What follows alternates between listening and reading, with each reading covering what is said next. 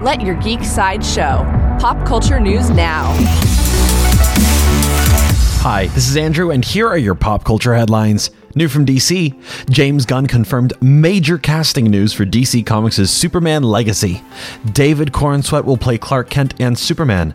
Corenswet is known for his role as River Barkley in The Politician.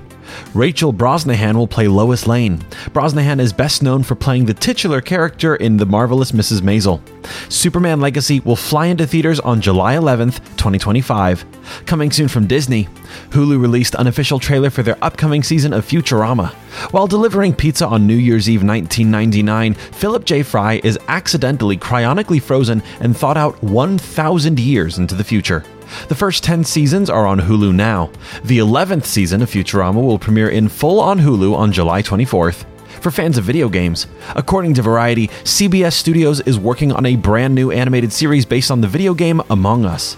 Reportedly, the series is based on the premise of the game. Members of your crew have been replaced by an alien shapeshifter intent on causing confusion, sabotaging the ship, and killing everyone. Root out the imposter or fall victim to its murderous designs.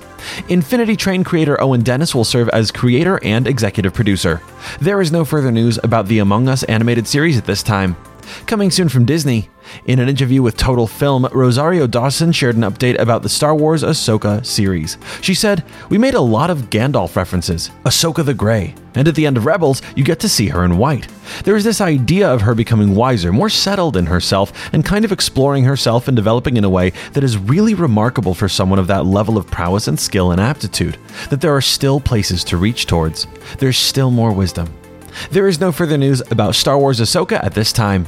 This has been your Pop Culture Headlines presented by Sideshow, where pop culture is our culture. For any more ad free pop culture news and content, go to sideshow.com forward slash blog.